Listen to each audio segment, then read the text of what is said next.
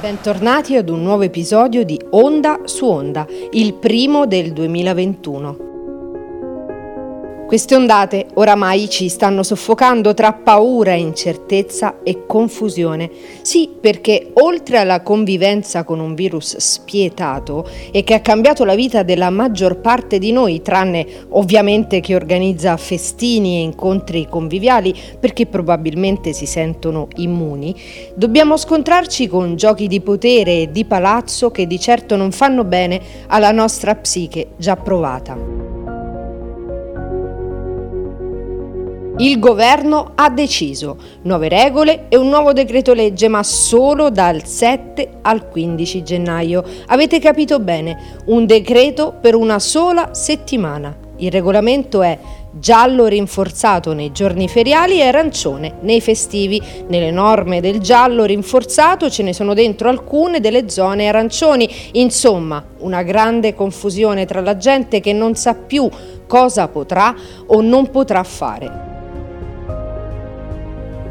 Manca chiarezza dalle istituzioni, ma soprattutto semplicità nel dettare poche regole ma precise e facili da capire.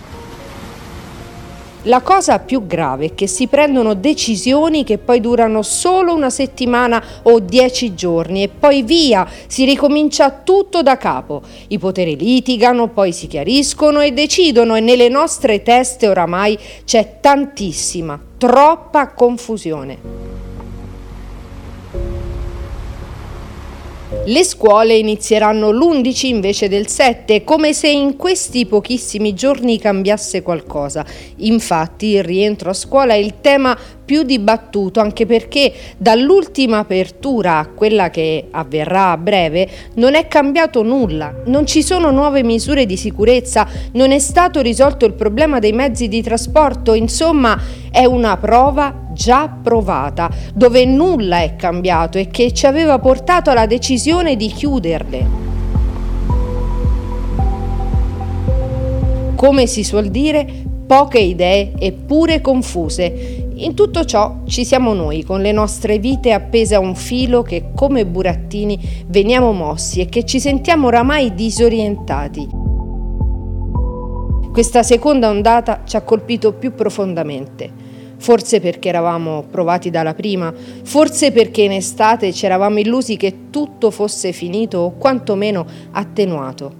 E ora ci ritroviamo nelle nostre case, quasi senza speranze, a guardare la pioggia che continua a cadere e a osservare il tempo che passa mentre noi siamo inermi di fronte al virus e di fronte a chi ci governa e sceglie per noi la strategia migliore per combatterlo.